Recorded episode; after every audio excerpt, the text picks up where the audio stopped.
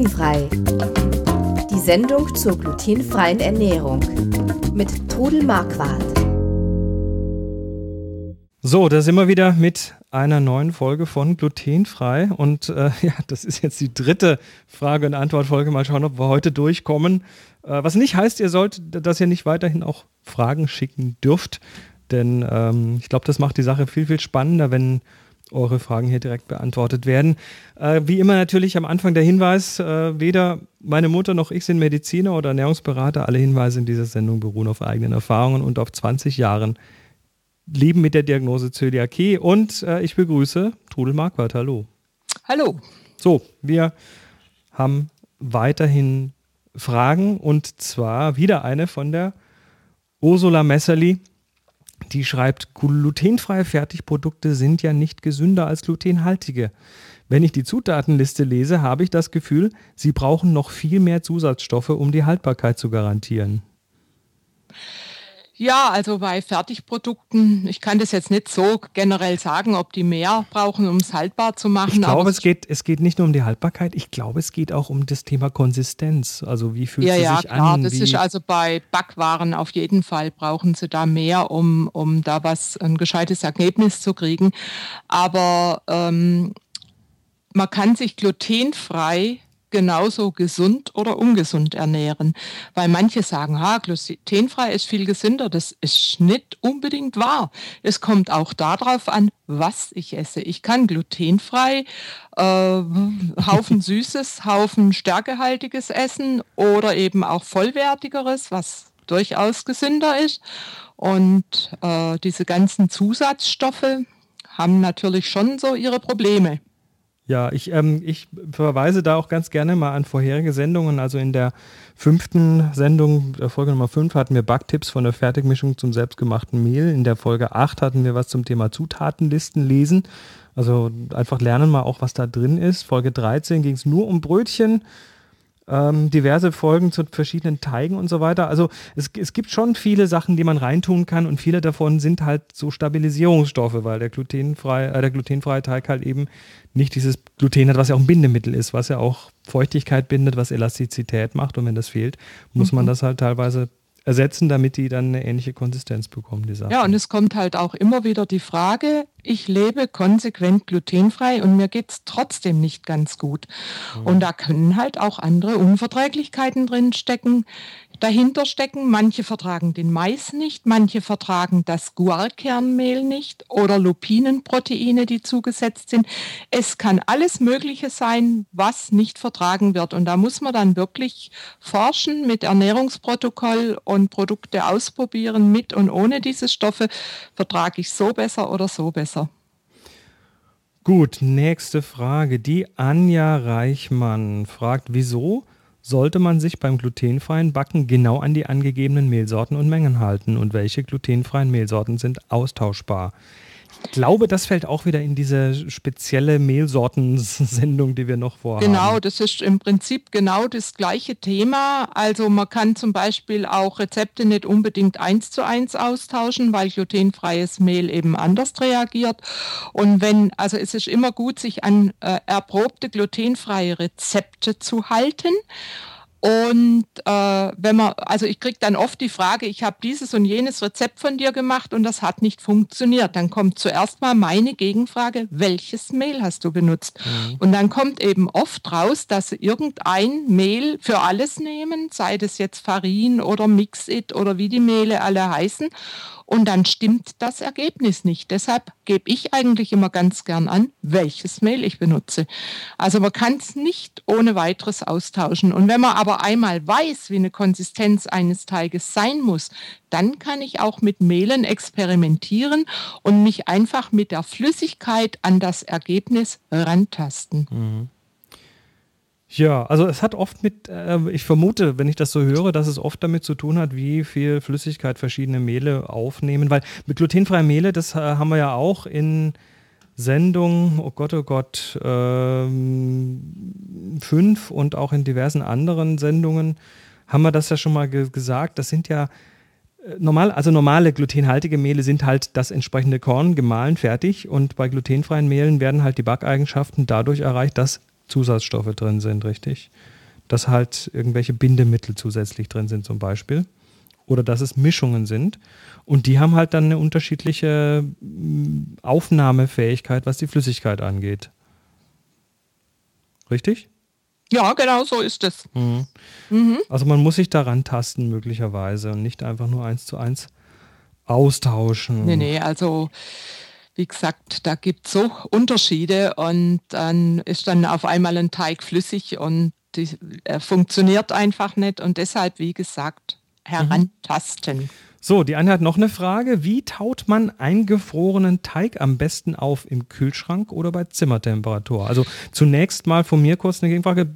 Teig einfrieren, glutenfreien, ist das überhaupt ein Problem oder gar kein? Nee, das geht. Also ich habe, ähm, mir ist mal passiert, dass ich einen Hefeteig gemacht hatte und dann kam überraschend Besuch und ich konnte nicht weitermachen. Und dann, also man kann den zum Beispiel einen Hefeteig auch ohne weiteres in den Kühlschrank stellen, über Nacht, wenn man möchte. Das tut dem sogar gut. Man kann ihn aber auch einfrieren. Und jetzt zu der Frage, wie taue ich ihn auf? Das kommt darauf an, äh, wann du ihn brauchst.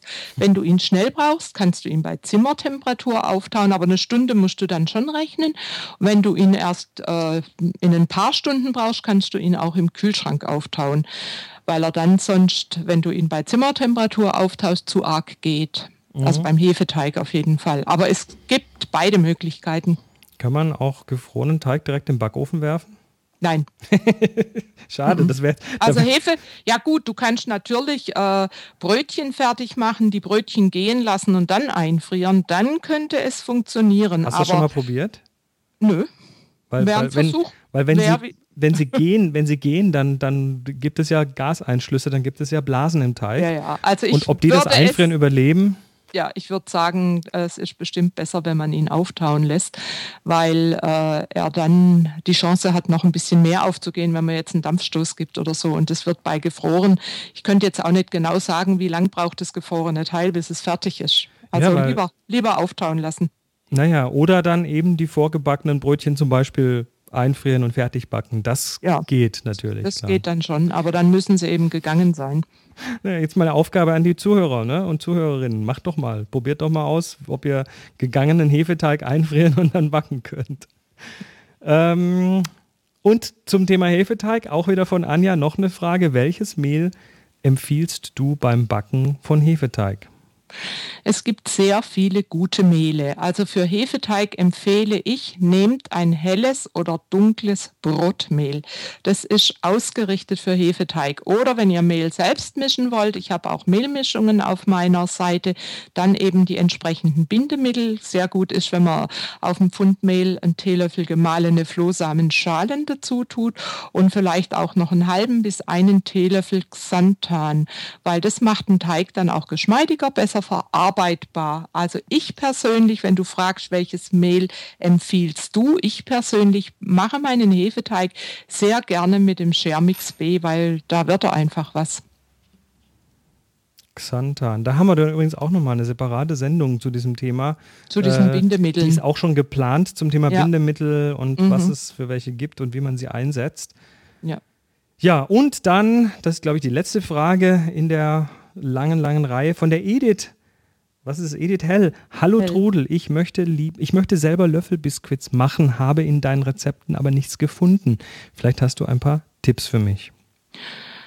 Ja, Edith, da könntest du einfach einen Biskuitteig machen nach meinen Rezepten, also den, den man auch für Torten oder so nimmt und diesen Biskuit dann in einen Spritzbeutel aufs Blech spritzen, einfach so Zungen aufs Blech spritzen als Löffelbiskuits. Und dann und oben noch dann, Zucker drauf streuen, richtig? Ja, genau. Und dann äh, ein bisschen Zucker noch drüber streuen und backen. So wie angegeben, nicht ganz so lang wie ein Biskuitboden, aber so vielleicht 15 Minuten, das müsste funktionieren. Ja, mach doch mal ein Rezept dazu. Ja, wäre eine Möglichkeit. Falls ihr übrigens Rezepte sucht, die gibt es natürlich auch auf Trudels glutenfreiem Kochbuch auf glutenfrei-kochen.de, da wo ihr auch diesen Podcast findet. Und wenn ihr den Podcast nicht nur auf der Website hören möchtet, sondern auch einfach morgens nach dem Aufstehen gleich ihn vorfinden möchtet auf eurem Smartphone oder auf eurem iPad, dann ähm, könnt ihr da zum Beispiel einen Podcast Podcast-Client verwenden, zum Beispiel den, der in äh, in, äh, im, im iPhone gleich eingebaut ist und den Podcast automatisch bekommt ihr, wenn ihr auf der Website auf den großen grünen Knopf drückt und dann die entsprechenden richtigen Angaben macht. Das ist an sich total einfach und dann kriegt ihr den Podcast im Schlaf jede Woche neu. Ja, das war's mit der Frage- und Antwort-Sendung. Vielen lieben Dank an alle. Das äh, finde ich klasse. Das müssen wir wiederholen. Das müssen wir auf jeden Fall weitermachen. Also, wenn ihr Fragen habt, ihr erreicht die Trudel zum Beispiel im, na, wo erreicht man dich denn so am besten? Im Zöliakie-Austausch könnte, könnte ich wieder so ein Thread aufmachen äh, mit Fragen, die ihr mir stellen könnt. Mhm. Ansonsten geht mal auf die Website, da findet ihr auch eine E-Mail-Adresse, wo ihr Fragen hinschicken genau, könnt. Genau, ihr dürft mir auch eine E-Mail schreiben, gerne. Und die werden dann gesammelt und hier mal wieder in einer Frage-Antwort-Sendung beantwortet. Ja, das war's. Cool, finde ich klasse, was hier an Fragen gekommen sind. Da wird es aber mit Sicherheit noch mehr geben. Und ja, ansonsten geht mal und hört euch die anderen 26 Folgen an, die wir bereits aufgenommen haben. Ja, ich würde mich auch freuen, wenn ihr Tipps zu Themen habt, die ihr gerne mal im Podcast hören wolltet. Mhm. Und manchmal machen wir aus Fragen auch Themen, wie zum Beispiel. Ja, genau. wie wir. zum Beispiel bei der Mehle-Sendung, bei der Hafer-Sendung und dann noch bei der Blätterteig-Sendung, die dann basierend auf euren Fragen jetzt dann auch äh, demnächst hier erscheinen werden. Dann wünschen wir euch was. Bis dann, macht's gut und bis zum nächsten Mal. Tschüss. Tschüss, bis bald. Sie hörten glutenfrei. Die Sendung zur glutenfreien Ernährung mit Todel Marquardt. Über 900 glutenfreie Rezepte und weitere Informationen auf www.glutenfrei-kochen.de.